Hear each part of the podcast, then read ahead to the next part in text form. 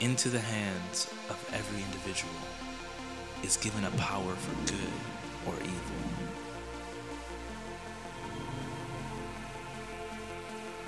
To be different, you must think, feel, and act differently. Focus on your purpose, transcend boundaries, impact the world. Alter from death to life.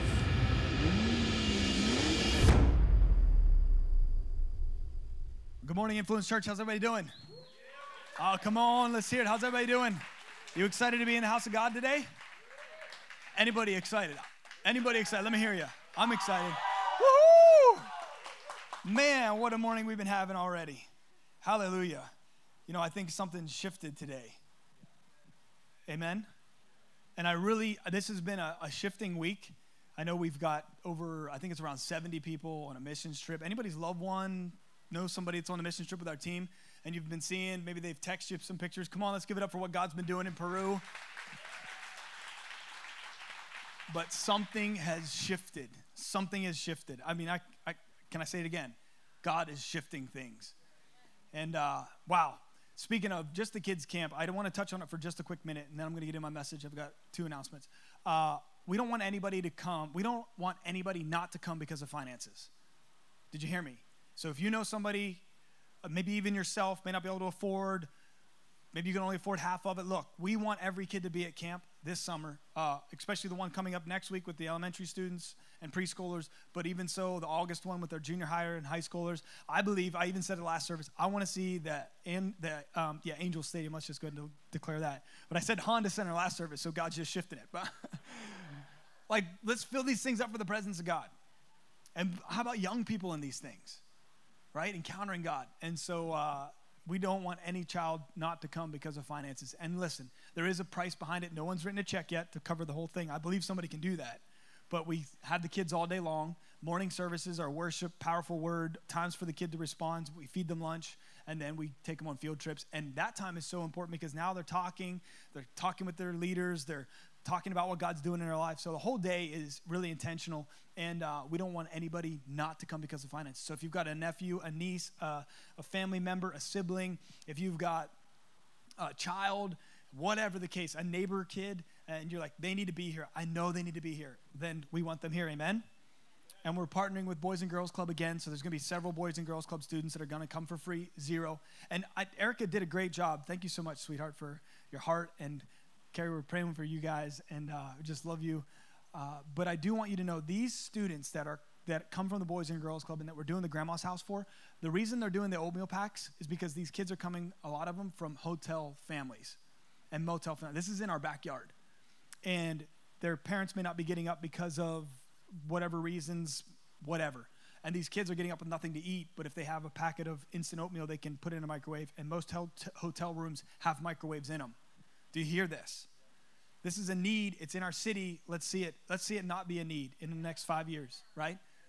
That we have done such, uh, we have stewarded our opportunity to make an impact and shift something in our city that we're saying we've got we've got too much. Don't send any more. Let's attack another problem. So, uh, what a great opportunity! And then also uh, Fourth of July, we're doing the firecracker run.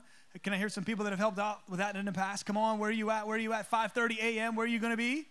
Firecracker run at the at Canyon High High School. We're going to meet there in the parking lot. If you haven't um, checked your email, you can do that. There was a link sent out to you to register. But if you want to help out and be part of uh, helping our city put this on, we actually sponsor all of the backpacks. So they say Influence Church, so every runner is running out there with a little touch of God on their back. Amen? And we, we have to actually fill those after service. So stay for a few minutes. We're going to take about 15 minutes create an assembly line, stuff these bags, get them ready for the runners. We got 1,500 bags to stuff. Uh, also, we've been challenged with the city needs 100 people to carry uh, to carry flags in the beginning of the parade at 11:30. So 5:30 a.m. is the race. We're going to be doing registration, water stations, and then 11:30. Now, come on, I we got we were sitting in the coffee shop and we got challenged with this. The person from the city of Cham- uh, said, "Look, last year we had the the Mormon church had us uh, volunteer. They had 100 people carry flags." we don't have that this year. Can you help us? And I'm like, can I help us? Can we help them? Come on. So I know Michael Ketter, he's already got his whole entire family, so that's eight down. So we only need 92 more people. And you better get there quick because I said to the first service, I said the first will be last and the last will be first. So if you fill up all the 100 spots, that means everybody in the second service can only come to 5:30 a.m., so they're going to be last. So, get out there, see Bethany and the team at, register, at the Link Central, and uh, we would love to have you help us partner uh, partner with us to just serve our community, be out there on the 4th of July, make some room, burn some calories to down an extra burger or an extra hot dog. Amen. It's, it's 4th of July already. I can't believe that. I can't believe that. This is the first time I'm going to be here. I'm typically at home, and my parents are watching. I'm home with them at uh, a family reunion, but we've moved it to a few weeks out because our schedule is so busy here at Influence Church. It's been crazy. It's been, uh, it's been amazing what God is doing in our midst. And so, yes, also the Peru trip. I think we've got some pictures from Peru. Do we have those pictures from Peru? What, speaking of shift, uh, we had a medical team that has serviced, I believe it's thousands and thousands of people on the medical mission. And I know some of your loved ones were doing that. We had a team there to restore water and water restoration. Here's some of the medical people. And uh, we had a team also going on to schools, and we partnered with 5,000 from America and from other countries. And then there were 5,000 that were on the ground in Peru that were citizens that partnered with this move to have over 10,000 missionaries on the ground. And we, um, we were able to have the crescendo of the, the 10 days last night. Uh, Pastor Phil was preaching in Cusco. Uh, can you listen how good God is. So whatever happened, I don't know all the details, but the team in Peru won their soccer their soccer game, and so like the championship was last night, and the championship had just happened to be played in the arena where Pastor Phil was preaching at, and they won right before. Come on, let's give God some glory how He sets things up. So there were thousands and thousands of people in this arena as Pastor Phil gets up, and I want to give you just a heads up. They actually told him, uh, they kind of said like, "Hey, this is a public uh, kind of venue and agenda, so be careful. Like, just we're, we're encouraging you not to use the name of God, and, and we're encouraging the music not to be very worshipful. So the person who was doing worship is a born again Christian, and she's actually a uh, kind of a famous singer there in Peru and South America, and she sang worship songs. So Pastor Phil gets up, and I know this in the back of my mind, and I and I know some of his his uh, speech is scripted, certain things that he had to he had to touch on, but then it was like something shifted and he starts telling his personal testimony and it, it, was it just was all about jesus at that point it was all about god. I had an altar call for people to give their lives to jesus christ people to come down and get prayer if they need healing and just god just dropped on that uh, stadium in cusco and so god is shifting some things. And i believe that shift that happened in peru is is we're part of it. And i'm going to touch some more about that in just a few minutes but uh, do you need a shift today? Maybe in your own life maybe in a relationship. I know we've had you come down for healing, but I believe God has a word to speak to us today about shifting things in our lives. So if I could title my message uh, today, and not, I mean, I, I did title it, so here's the title. We're in the Shift series. This is actually the last message of the Shift series. So I hope that you come away with the message of keep shifting. Everybody say, keep shifting. Keep shifting. And um, if you've ever driven a manual car, you'll know what that means. you don't stop. You're like traffic in first gear, into second gear, back to first gear, into second gear. Yeah. So, uh, Heavenly Father, we thank you so much for our time to be here today. Uh, we worship you. We exalt you, O God. We thank you for showing us your person, uh, your description as our Father, as our as our Savior through your Son Jesus Christ, as our Comforter by your Holy Spirit, the one who empowers us by the Spirit of God. Holy Spirit, we invite you to be in this place today. As your word says, where two or three are gathered together in your midst, in our midst, you would be here in us. And we already sense you in this place today, God. Shift in our lives something, God, uh, that we would look more like you, that we would catch a glimpse of you, that we would catch a perspective of you, Lord God, that we wouldn't be satisfied with atmosphere, but only the presence of God in our lives. In the mighty name of Jesus Christ, we pray. Amen. So, shift. I'm going to talk about three points. Point number one shift. Point number two, keep shifting. And then point number three, be contagious. All right? And then we're going to go home. Well, we let God do what He wants to do, and then we'll go home after you help us stuff some bags. it keeps. On. so I needed Pastor Phil and I. Yeah, Pastor Phil.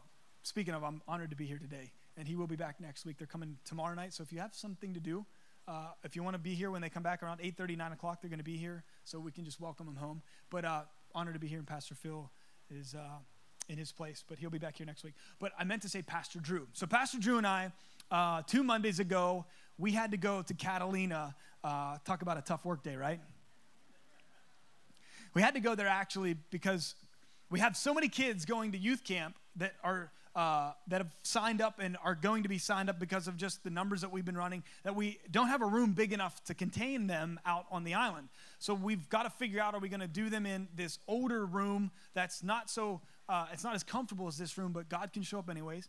Uh, or are we going to do it in an amphitheater that's outside against the water? And if we did the amphitheater, there's just so we had to go figure out what we were going to do. And there were some other things we needed to see the cabin, cabin numbers, so they can figure out all of the logistics behind camp. So we're Pastor Drew texts me Sunday night. He's like, "Hey man, we're on the boat. We we got to get to the boat 8 a.m. That means we got to meet at the church 6:30." So um, I'm I'm up and I've been sleeping in a little bit lately. Uh, and so I wasn't up quite as early as what I wanted to be up. So I end up being here at like seven o'clock. And so we jump in the car, we get out, uh, we're getting to Long Beach because that's where our uh, ferry was leaving from, 8 a.m. And it is like 8 8:50. No, sorry, it is 7:50, and we got to catch the 8 a.m. ferry. And Pastor Drew calls the ferry, and he's like, "Hey, like we're 10 minutes out. Um, we just want to know, are we gonna make it?" And the, the lady's like, well, they start boarding 15 minutes early, so we would really encourage you to be there at 15 minutes early. And we're like, and so Drew's like, is the room on the 9 a.m. ferry? Like, what if we miss the 8 a.m. ferry? What are we to, well, the 9 a.m. Well, the 9 a.m. right now is currently sold out, but that's not to say that there's not to be room for you if somebody doesn't show up. Who go, I mean, everybody must be going to Catalina Island at like 8 and 9 a.m. in the morning, Monday mornings. And so Drew's like, Nate, you got to stomp on it. Like, we got to get this 8 a.m. ferry, or there's a good chance we're not to get out here. And so I'm driving, and the next thing I know, my phone starts blowing up. And I'm, i kind of ignore it through the first one because I'm like, look, I'm in a 2004 vehicle that doesn't have like Bluetooth and like the new driving laws, and it doesn't have tinted windows, and I just like don't want to be the guy that gets pulled over and gets the new $3,000 fine or whatever the price is, and you know, like license suspended and all this crazy stuff. So I'm like, I ignore the first one. And I'm out waiting in a red light, and the second one comes. And I'm like, okay, this must be an emergency. So I look at it, and it is my hot, sexy wife, is actually what it says. it does actually say that. And actually, I forwarded my contact to somebody else one day, and they're like, I think my wife's gonna be upset. I'm like, no, no, don't worry. I've already got, like, Eric is good that I sent it to you. He's like, no, it says hot, sexy wife. I was like, oh, yes, you might wanna change the name. but that's my, that's her name in my contact. And so I'm like, hey, Erica, hey, sweetheart, like, what's up? And she's like, where's the car? I'm like, good morning to you too, babe. How about in marriage? We may need some shift in our communication, right? Sometimes assumed communication, like I thought I told you, or miscommunication, like I didn't tell you, or you know, just like the you know that supernatural download you thought you know your spouse would get of what you need. Especially on like the I've been telling her I've been trying to read your mind for eight years now, baby. It just. So, where's the matrix at? I'm like, well, Erica, it was the only car that wasn't in the was in the driveway that I could get out. And she's like, but did you forget that we needed the car? So we had some people standing at our house, and we actually they needed the car to get to the place they needed to get to. And I'm like, okay, don't worry, where's the other key? I can't find it. Okay, well, that's not an option. So, uh, like, I really don't know what to do. I'm trying to catch this ferry. Let me call you when I get on the ferry. So like the call kind of ended a little bit before I could say like, let me call you before I get on the. How many you need a shift? so Drew's like, hey man, is everything okay? I'm like, yeah man, it's good. It's cool, cool, cool. Let's get on the boat. So I mean, we wait and we get on the boat. We get out like we're we're finally getting out onto the water, and the like I can just feel the tension though, right? And I'm texting, hey baby, like I'm so sorry. It won't happen again. No, this is like the hundredth time. This will be the last one. Because we have two keys. We can't find the one, and I have the only other key. So the car's here, but the key's on the ferry going to Catalina. And so the next thing, I'm like, there's some other text messages, and I'm like, I'm really sorry, I'm really sorry. And so there's another text message that comes. And she's like, Where's the, car, where's the key to the Explorer?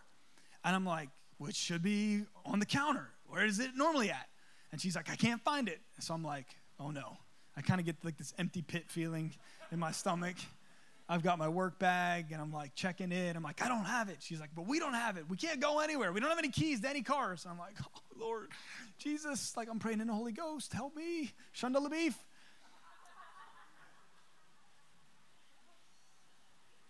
She's like, it is not here. I think it may have even been in like all capitals, which like takes extra time. I'm like, I, I don't know what to do. So I actually start feeling my pockets. I'm like, okay, it's not there. What is it doing in my jacket pocket? so Drew is like beside me and he's kind of like feeling all of like, you know, the vibes. And I'm like, no. And Drew's like, what's up? And I hold the key up. He's like, bro, I feel for you, man. I'm praying. I'm praying. like, it's going to be okay, man. I'm praying. I'm like, oh. I'm like, sweetheart, I've got the Explorer key. And for some reason, we can't find the other Explorer key. I don't know. Like, I would say, the dog ate it, but we don't even have a dog. So I was at a place I needed a shift. And it just, I mean, it was like, you know, I thought the straw that broke the camel's back was like the last key, but this was like, like the camel's done. I mean, it's, and I need, so, so I mean, I'm like, I'm like, oh Lord, like, I'm trying to find words to text my wife. I can't even find, I love you. I'm thinking, can I get off the boat? Can I get the window open? Do I even want to come back? I mean, I was praying. This couple in front of us, this lady turns around and she's like, You know, I've just got some advice for you. I kind of overheard what you're going through. AKA, I could feel the tension, was what she was actually saying. She's like, You know, Jeffrey and I have been married for 45 years, and it's gonna be all right you know, he's going to say he loves me and keep following me back home, and I'm going to say, it's going to be all right. You know, I may be a little upset at the beginning, but it's all going to be okay.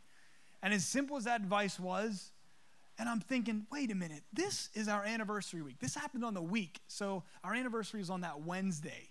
We were going to celebrate eight years, and this is Monday, and it is all about to blow up. And I text my wife finally, I'm like, this is, this is not how we're spending our, our anniversary week.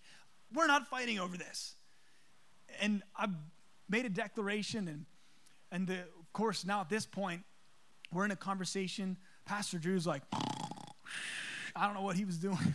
He's out. He must have been like, bro, I'm just going to sleep on this because you're in a lot of trouble. So how many of you know, like in a couple, there's typically the person that talks a lot. Like one spouse talks a little more than the other, and they're like, "Go ahead, baby, tell the story." So that was Jeff. He's like, "Just, just, just tell the story." So Jerry and I end up talking like the entire time across the boat or the cross the, to the Catalina.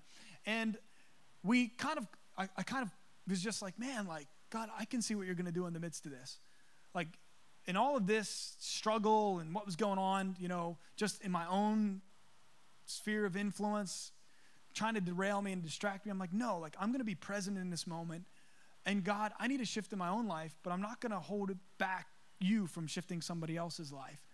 And so finally, I they were telling me that they're from like Missouri or Montana, just trying to escape the cold weather and the snow, and they're you know they're excited. They're going across to Catalina, and they're you know they're telling us uh, they're telling me the restaurants they're going to go to and all this stuff. And she's like, and you know what? It's going to be okay. We've been married 45 years. We've had these things. We've had our ups and downs, but we still we all love each other. And I'm like, yes, we got this, Erica. We can do this.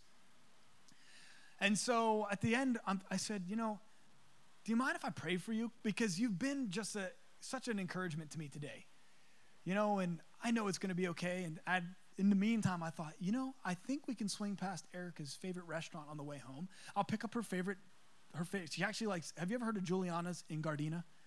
They've got these amazing, they call them torpedoes. I walk in, I'm like, hey, can I have your sub? And they're like, a sub? You mean a torpedo? Yeah, that thing. I'm from the East Coast. We call them subs. You guys call them torpedoes.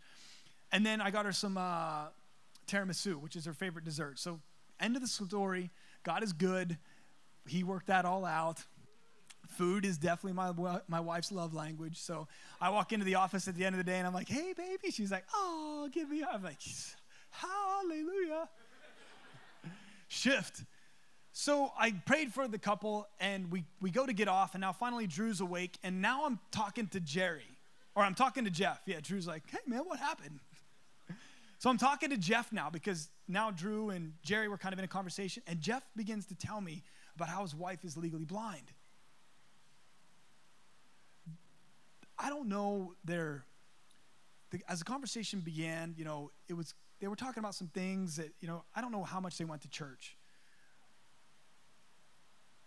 But he started talking about his wife's blindness and the different procedures that she's had and cornea replacements, uh, all of this stuff. And we finally get, we're still in the shuffle of people and we're just getting to like kind of the main streets of Avalon. And I feel the Spirit of God say, pray for her. And, and I'm like, what? I already prayed for her, God? Like, checked off. Like, we're good. He's like, no, pray for her. Like, okay. I was like, Jerry, I didn't realize how bad you, I didn't realize you were, you're, you're legally blind. And Jeff was telling me like he's about to retire and they're kind of concerned about some of the medical stuff that she has to have done. And they're just trying to enjoy life as much as they can uh, and believing that her eyesight's going to be better. But if it's not, they want to enjoy what they can. And so I said, Jerry, can Drew and I pray for you? And she's like, Oh, I would love that. And so Drew and I were praying for her, and we're, of course, laying, we're praying, God, by Jesus' stripes, we just declare the authority of the name of Jesus Christ of Nazareth, Nazareth that she's healed and her eyesight would just completely return, God, and would you do a miracle? And so I believe uh, we've been texting back and forth, and I believe that she's gonna, her eyes are completely healed. But she was a light, a glimpse in my dark moment, and what shifted helped me to shift something or for God to shift something in my relationships. And I'm looking at her and I start I start to see some tears roll down her eyes and she looks at Jerry and she's and Jerry goes, "It's okay. It's okay, sweetheart." I'm like, "What? Like what is going on in this moment?" And when he said it again, "It's okay." She said, "I asked I just asked God this week, God, do you still create stars?" Because I haven't seen stars since I was a 3-year-old. This is what this is what she said. God, do you still create stars? And when she said that, I felt God say, "You're a star." And as and as he said that, the context wasn't just at her; it was at even Drew and I. We are called to be a light in a dark world. I believe that God still creates stars. I mean, science has still proven that the heavens are continue to, they, they can't find the end of it. So I believe God's just running one step ahead of them, going star, star, star, star, star, star, star. right? But I believe it's a representation of what's happening here on earth that he's going star, star, star, star, star, star, star, star, and it's just reflecting back up into heaven. And she's crying, and I'm crying, and I'm like, You were a star, you were a light in a time when I needed some light. Just in the, I mean, it's our marriage. This is important to us. And she encouraged me to not get my head down in the dumps and just be like, oh man, I did it again. But I go, oh, this is gonna work. And so we were able to pray for her, and she hugged us and loved on us. And she said, You know what? I want to adopt you two as my sons. That's what she said. I'd never met them before. I believe I'll see them again in heaven. We need shift. And I believe what God shifted in our church over the last few days in Peru, I believe He's shifting something in you in those areas that you need to see shift. And I believe He's even shifting things in my life.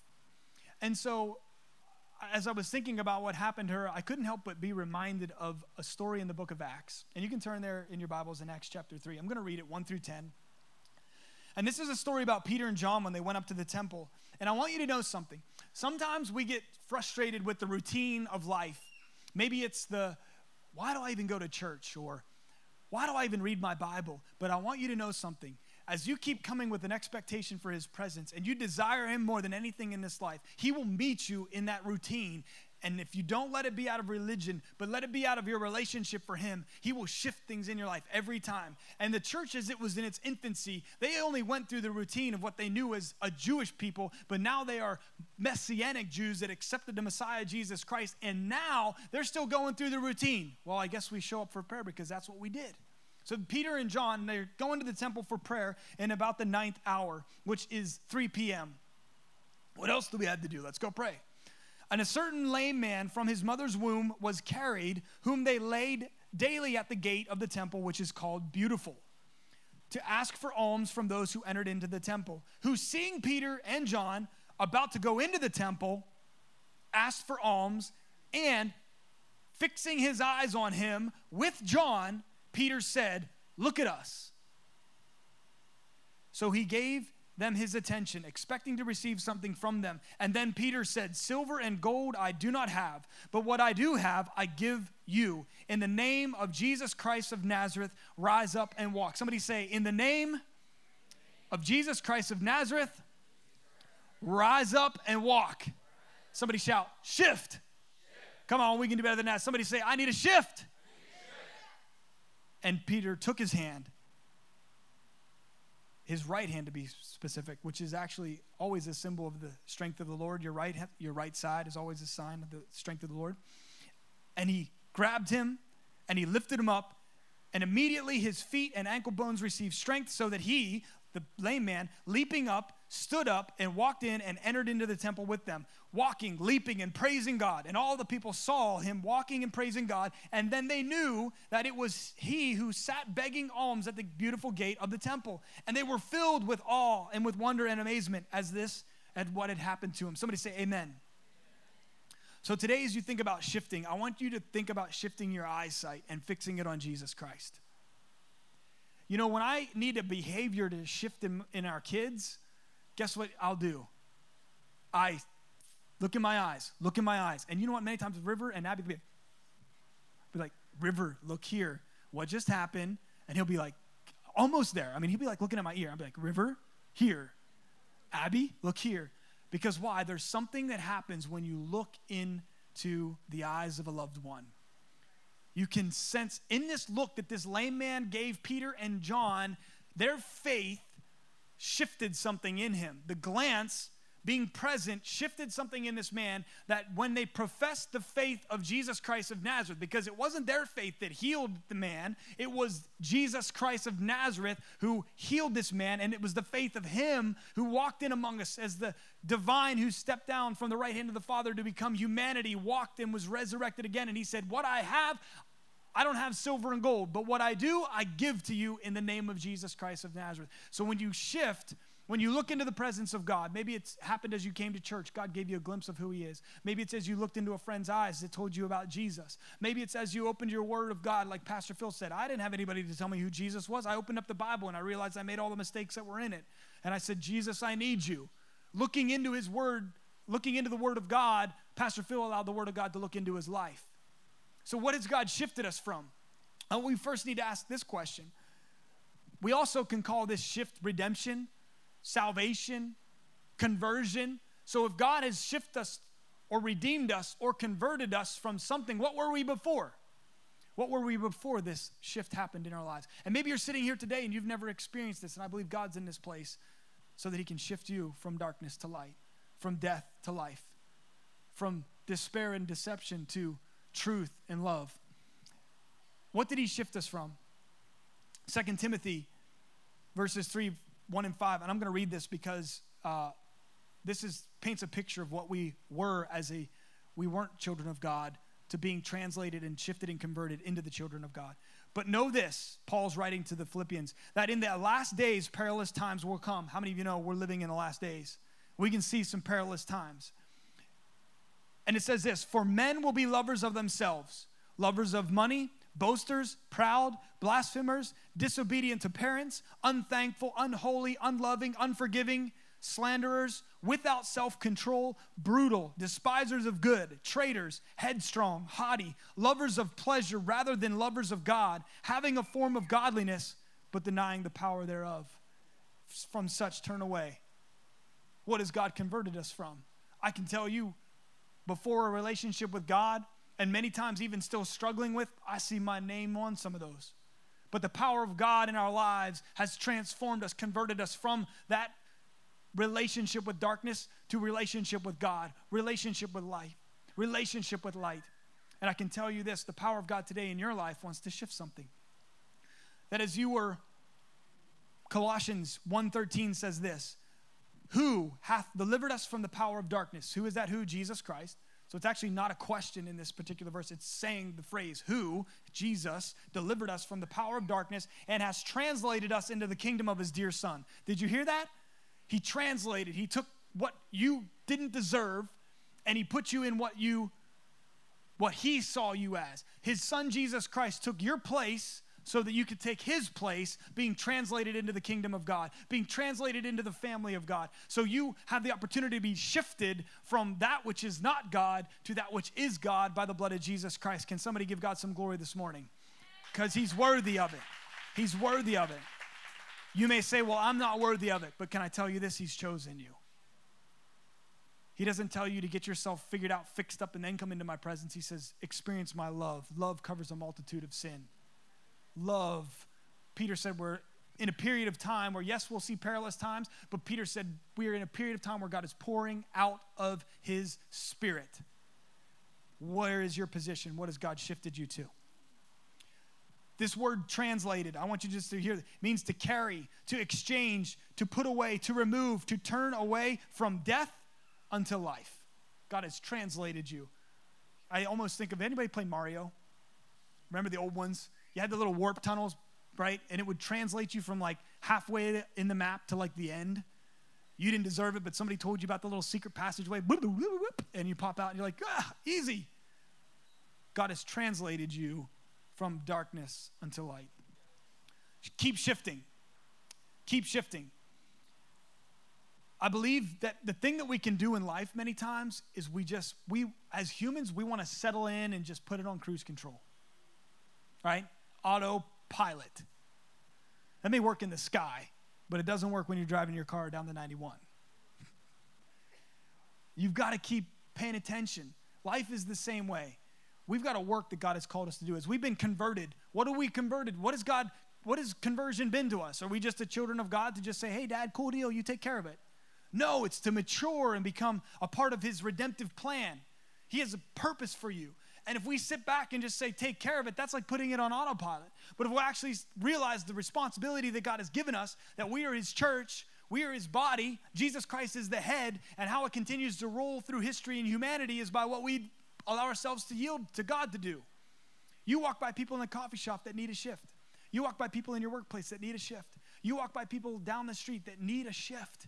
They need to have something. And if we stop shifting in our lives, if we say, God, I'm good, like no more, no. There's a city that needs us full of God. And so keep shifting. Your declaration comes from intimacy. Your declaration, what you can declare, the things that you allow God to continue to do and accomplish in your life come from intimacy with Him. Come from intimacy with Him. You know, I think of, I think of, uh, we all continue to come into a revelation of who He is in our lives, right? Sometimes we can get, we can compartmentalize God as Father, Son, Holy Spirit. He is God, three in one. That's His description. He's the Father, He's the Son, and the Holy Spirit. And it's like I'll get I'll catch glimpses of, of him when I need him as my father, right? I'll catch glimpses of him as I need him as his son, my healer, my deliverer, my restorer, my our salvation. However, we'll catch greater glimpses of him as we need him as our Holy Spirit that comforts us, that leads us, that guides us, that enables us. Holy Spirit, empower us to accomplish this mission that you have us on. Continue to shift things so that we can keep shifting. You know, I think of in life you have you can continue to shift up gears, right? As you need to go faster, the RPMs build up, you do what? Shift. As you need to, you kind of, the traffic's slowing down, what do you do? Downshift. But you keep shifting. I remember one time, my sister was learning how to drive. I think Nellie's watching. I love you, Nellie, even though you tried to kill me. So I grew up in the country. Michael and I were just talking about this a little bit ago. In the mountains of, like, in Pennsylvania, where the Appalachian Mountains come up through, this is like, I don't like to say this, but it's kind of hillbilly country okay? Um, I remember we went to a family reunion one time, and Eric was like, What did your uncle just say? what was he speaking in? That's called hillbilly. No. Uh, so I actually learned how to drive before my sister, who's five years older than I am. Don't know how that works, but we lived in, like, my dad owns a construction company, and actually, the first place I learned how to drive was a massive dump truck that you could hold the brake down, put it in first gear, and let up on the clutch, and it would still drive forward. It had that much power. It was like, so I, I was driving quite a while, and it was my sister's turn to learn how to drive. Like I said, don't, don't I can't figure out the math. My dad did this. So my dad says, Hey, I'm a little busy right now doing some things. Can you go with your sister and teach her how to drive? Remember, I'm five years younger than her. So we go get in her brand new, well, it was used like a 1985, because I, yeah, no, maybe it was a little newer than that, like 87 Volkswagen Golf. Little cute car, right? Does anybody Little cute car, little five speed, you know. But the trick about them is like first gear is beside reversed. So here we are in the back country roads. Well, actually, we're not even, we're in our driveway. Sorry, I fast forwarded. So we're in our driveway. Nellie puts the car in what she thinks is first. And lets the clutch out, and all of a sudden we're going, we're flying back in reverse. There's this big grove of trees in, in the front of my parents' house, and we're, we're reversing through these trees. she thinks that she hits the brake, but she hits the gas. So where you would like to like slow down and not hit anything, now we are going faster in reverse through the grove of trees. And we're looking forward. I mean, I'm like, go. I think I start crying, Nellie! Slam into a tree. Before airbags existed, before all of this, her like car that hasn't even driven on the road yet is now like smashed up. I'm like, Nellie, what are you doing? She's like, I don't know. Sometimes in life, your failures can hold you back. Did that hold my sister back from driving? No. My dad got her car fixed, got it painted a new color that she actually liked. and uh, I don't think I rode with her for a while, though. I was a little gun shy. But in life, I want you to know this there are things that can, your victories can hold you back. Your victories sometimes can be the, the biggest thing that holds you from shifting again and the next thing that God has for you. And your failures can hold you back. And so keep shifting. Paul said this to the Philippians. He said, Brothers, I do not count myself to have apprehended. Now get it. Paul is writing, and which he is, by the end of his life, he has written most of the New Testament. So that's a pretty good, pretty good accomplishment, right? And he's writing, I consider myself to have not have apprehended and he said this, but this one thing I do, forgetting all the things that were behind me. Now, I want you to think about what Paul had to forget about. Paul had to forget about the fact that he tried to eradicate the Christian sect of Judaism, he tried to kill the church. Big failure. And at his conversion, as he encountered Jesus on the road to Damascus, now being born again, he writes most of the New Testament. And he's standing there and saying, I haven't accomplished anything in my life. And this one thing I do is I forget everything that's behind me the failures, the victories, and I press forward. What does it say? So that I may receive, or I press forward, I press toward the goal of the prize of the upward calling in God in Christ Jesus. Did you hear that? Every day of our lives, we have got to do our best to forget everything behind us so we can continue to allow God to shift us forward. Keep on shifting. Your victories, they're behind you. Your challenges, they're behind you. And each day is an every new day where you get to stand. I will tell you this I saw it one time as, as a picture of my toes over an abyss that the enemy would do nothing more than to distract us, tempt us, and to deceive us and to pull us into the abyss. But God wants to do nothing more as our Heavenly Father through Christ Jesus and by the power of His Word and the Holy Spirit to anchor you into that cliff so that you can continue to profess and be a part of what God wants to do here and now. Somebody say, I want to keep shifting. I want to keep shifting. I don't want to stop. And the last one, be contagious. Be contagious. At the end of Acts 3 and 14, it actually is said about these guys are being not necessarily persecuted, Peter and John, but they're being challenged. And he's like, hey, we haven't done anything. Like, we didn't do anything. It was Jesus of Nazareth. It was Jesus Christ of Nazareth, whom you've crucified. That's what power this was done in. Something about their life was contagious. Jesus actually told his disciples at the end of Mark, in Mark 16, and he said, Go into the world and preach the gospel, and everyone who believes in me will be baptized, will be saved. And then he gives us this prompting. And he said, These signs, in verses 17 and 18, and these signs will follow them that believe. That in my name they will speak in a new tongue. They will touch any deadly thing and it will not hurt them. They will pick up serpent and it will not hurt them. They will drink any deadly thing and it won't hurt them. They will lay hands on the sick and they will recover. If I ask myself, is there anything about my life that's contagious? Are these signs following my life? And even though maybe yesterday they did, what about today? Are they following me today? I actually was challenged with this question this week. God, I felt God say, Are these signs following your life? Is there something contagious about you? Is there something that you're allowing me to do and shift in your life that someone else would look at it and say, What's going on? That I'm not necessarily doing it for the signs, but I'm doing it for your presence, God. And what you do behind me is up to you. I trust you in that. But it takes me stepping out in faith and putting a hand on somebody that's sick and saying, In the name of Jesus Christ of Nazareth, be made well. It's me saying, You know what? The world would ever throw at me. It's not going to harm me. It's not going to destroy me. It's not going to deceive me because my God is for me and not against me. I remember I was in Bolivia in 2004. And speaking of eating deadly things that will not hurt you, uh, I, many times you have to get to, you have to, you gotta, to get a shift in your life, sometimes you gotta go to a new location. I was afraid to completely yield my life to God as a young man because I thought he was gonna call me to be a missionary. I, I grew up in the church. I remember major shift at eight years old, gave my life to Jesus Christ. 2001, got filled with the Spirit. It's not that the Spirit of God changed.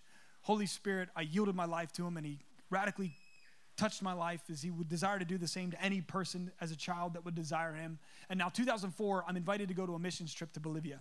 And we're there in Bolivia, and uh, we were working. There was actually, Cochabamba, Bolivia, had an influx of 300,000 people because the United States came in when we shut down the cocaine industry and there's not quite the turnover in cocaine as there is in bananas. So the farmers and all of their families came running into the cities to find jobs. So now there's like 300,000 people in this city that doesn't have the infrastructure or the space to contain them, and their schools are overrun, and these kids are just living on a city dump. And we're there for that. Radically changed my life. And I remember that I was, uh, as we were there, the summer, uh, during the summer, actually they said, hey, you can stay to the fall. That somebody invited me to stay. I was there with a team of like 35 people. And the, the Steve Patushnik and Lori Patushnik, the family that was heading it up from the organization in the United States, said, "Hey, we would love you to stay and just be a part of the rest of the of the what's going on here till the school is finished, and uh, you can go back home with the team that comes down for like the ribbon cutting ceremony." I called my dad. Dad, I'm so excited. Guess what? I can stay in Cochabamba, Bolivia for the summer. Like what God's been doing here is amazing. Amen.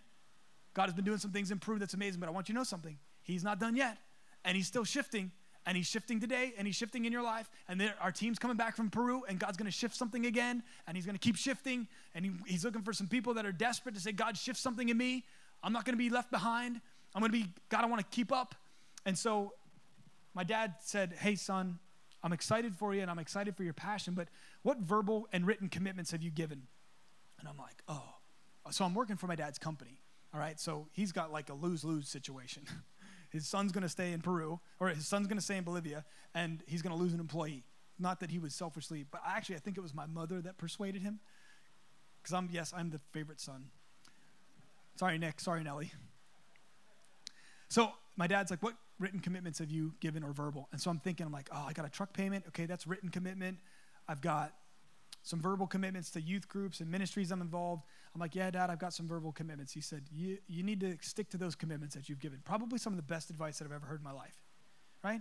If you give a man, you give somebody your word, stick to it. Young people, if you say you're going to do it, do it. And uh, so I get back on the plane, I come home. And uh, oh wait, I forgot to tell you the story. So we're before I get on the plane, come back home. We're at a restaurant that's kind of fancy uh, for third world country standards, and um, we're eating these these steak. It's a steakhouse, and they would bring out these big, huge things of steak, and you just pull them off and put them on your plate and eat them. And these turkey balls that are wrapped in bacon. Who likes bacon? Like bacon ice cream, bacon on donuts, bacon soda. I mean, there's bacon everything now. Well, they had these turkey, these little turkey chunks of meat, and they would wrap it in bacon, and they were amazing. The problem was I was on the end of the table, like 35 people away from where they were bringing out all the food, so we would never get them. So like a half hour, 45 minutes later, they finally bring out another round and they start at our end of the table. And I'm like, yes. So I grab like three of these things, put them on my plate. I'm like down the one. I'm working on a second one.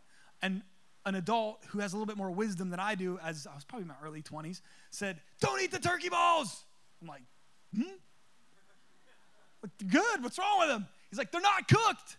I'm like, mm eating raw meat in a third world country is not the thing you want to do. And I remember like my stomach got like this, not like starting to turn because it was upset at what I had physically eaten, but just like this fear was like, I'm like, oh no. Like I just ate a, tur- a raw tur- a raw piece of turkey in a third world country that probably I don't even know if they washed their hands, don't know if they washed anything. I'm like, Lord. And I remember the verse popped into my mind. You will eat any deadly thing and it will not hurt you.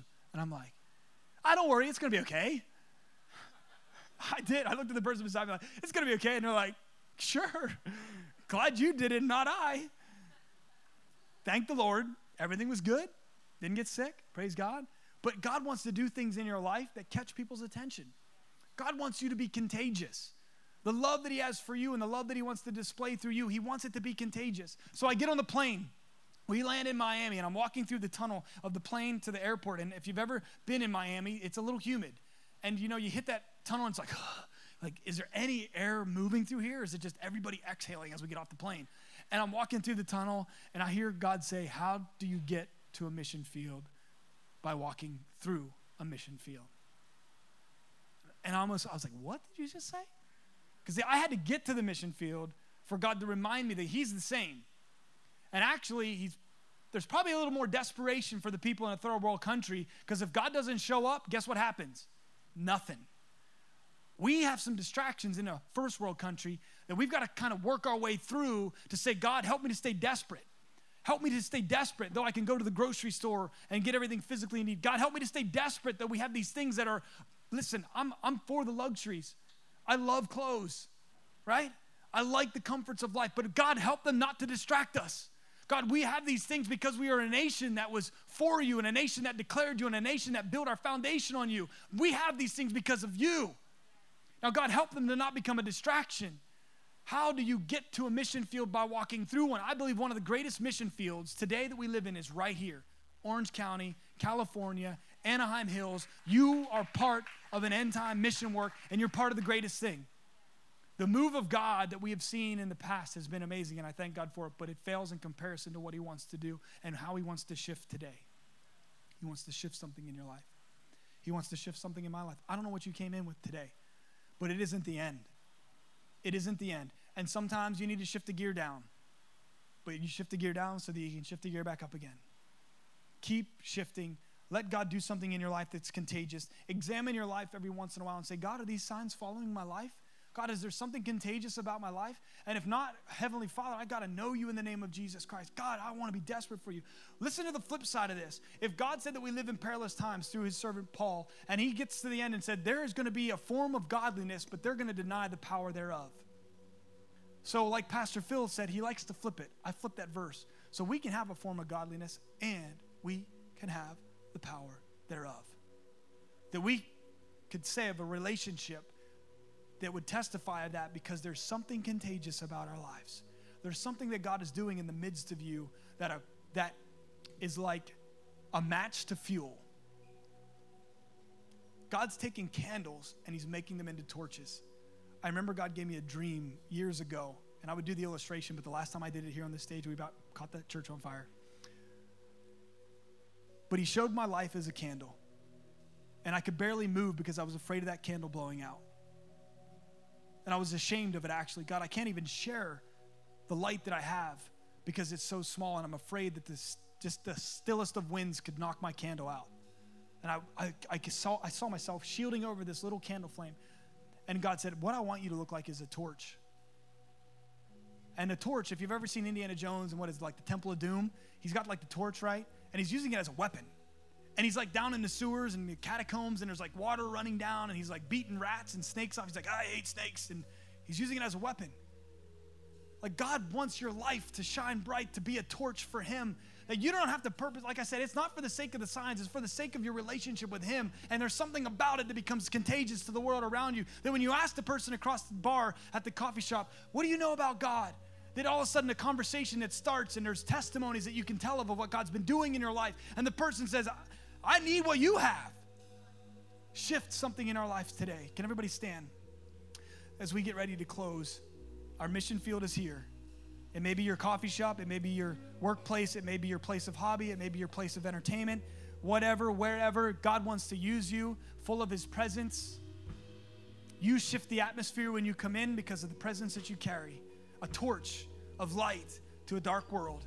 So maybe this morning, as you've come in here, maybe if I asked you two questions do you believe? And the second question do these signs follow? And if I could just say a third thing, are we in unity? Because Jesus, because actually God said in His Word in Proverbs how beautiful it is when we dwell in unity. Unity that we're desperate. As you, as Peru is desperate for God, so are we desperate for God. Unified to see Him shifting in our lives and doing things in our lives. But that first question, do you believe today? Maybe you come in today and you're like, I don't know if I believe. If that's you, I know God is here and He wants to encounter your love. Maybe it's fear that holds you back. Maybe it's worry. Maybe it's a, an anxiety of what is it gonna, what's God gonna, am I gonna be weird? Listen, there is a perfect love in God that will cast out all fear. Did you hear me? Don't let your fear of the unknown hold you back from the greatest relationship that you will ever know relationship with God. If fear is the thing that holds you back, I want to say encounter God's love, glance into his eyes. Close your eyes and glance in and say, God, I want to know that love that you have. Because God promises in Psalm 145, verses 18, that He hears the cry of the desperate heart. Maybe you haven't been desperate enough to know Him. God, I need to know you more than the things of this life, the relationships, the distractions. God, I want to know you. Maybe the second question is maybe you're saying, I don't know if these signs follow me. But let's deal with the first one. If you're in this place this morning and you say, I want to believe in God, I want to give my life to Jesus Christ, God's here to meet you. He's here with a perfect love that as you cry out, God, I want to know that perfect love, He will wrap you in His loving arms. If that's you this morning, I want to see you wave your hand. Listen, all of heaven, the, Jesus is at the right hand of the Father making intercession for you today, for you. He stepped down for you. His Holy Spirit is here moving in our midst today for you so that you can say, God, I want to believe in you. I want to know that perfect love. If that's you, I want to see your hand up in the air. God's here this morning in our midst. That's you, that's you, that's you. God sees them. God sees in our heart what we're doing. Can we all pray with these people that have raised their hands? Heavenly Father, oh, come on, we can do better than that. Heavenly Father, we come to you today in the name of Jesus Christ. You said boldly we could come into your presence. We do boldly with desire. I want to know you. I give you my life. I surrender my sins my mistakes, my failures. Convert me. I repent of what I was into who you want me to be. In Jesus' name, I give you my life. Can we just give God some glory today? For those of you that said, God, I want to know you, I want to believe in you. And then, real quick, and then we're going to sing a song. If you want to see God shift something in your life, that there would be those signs that would follow the intimate relationship that you have with Him that's in the world around you, in our city, that people would see, that there would be a contagiousness about you. If that's you, I want you to lift your hands up in the air. I want you to lift up your hands and say, God, shift me, shift me. I don't want to be a candle, I want to be a torch for you, God.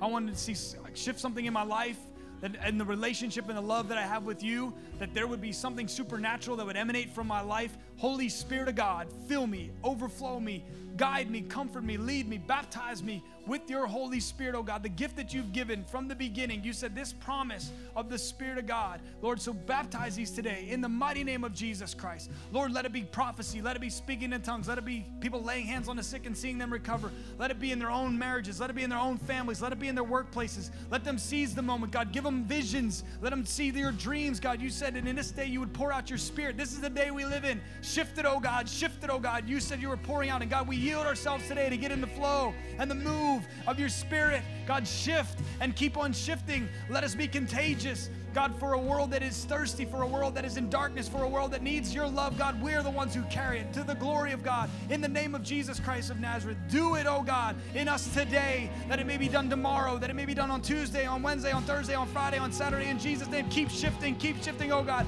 We worship you, Lord. We worship you, God. We worship you. Can we sing this song out and just declare it?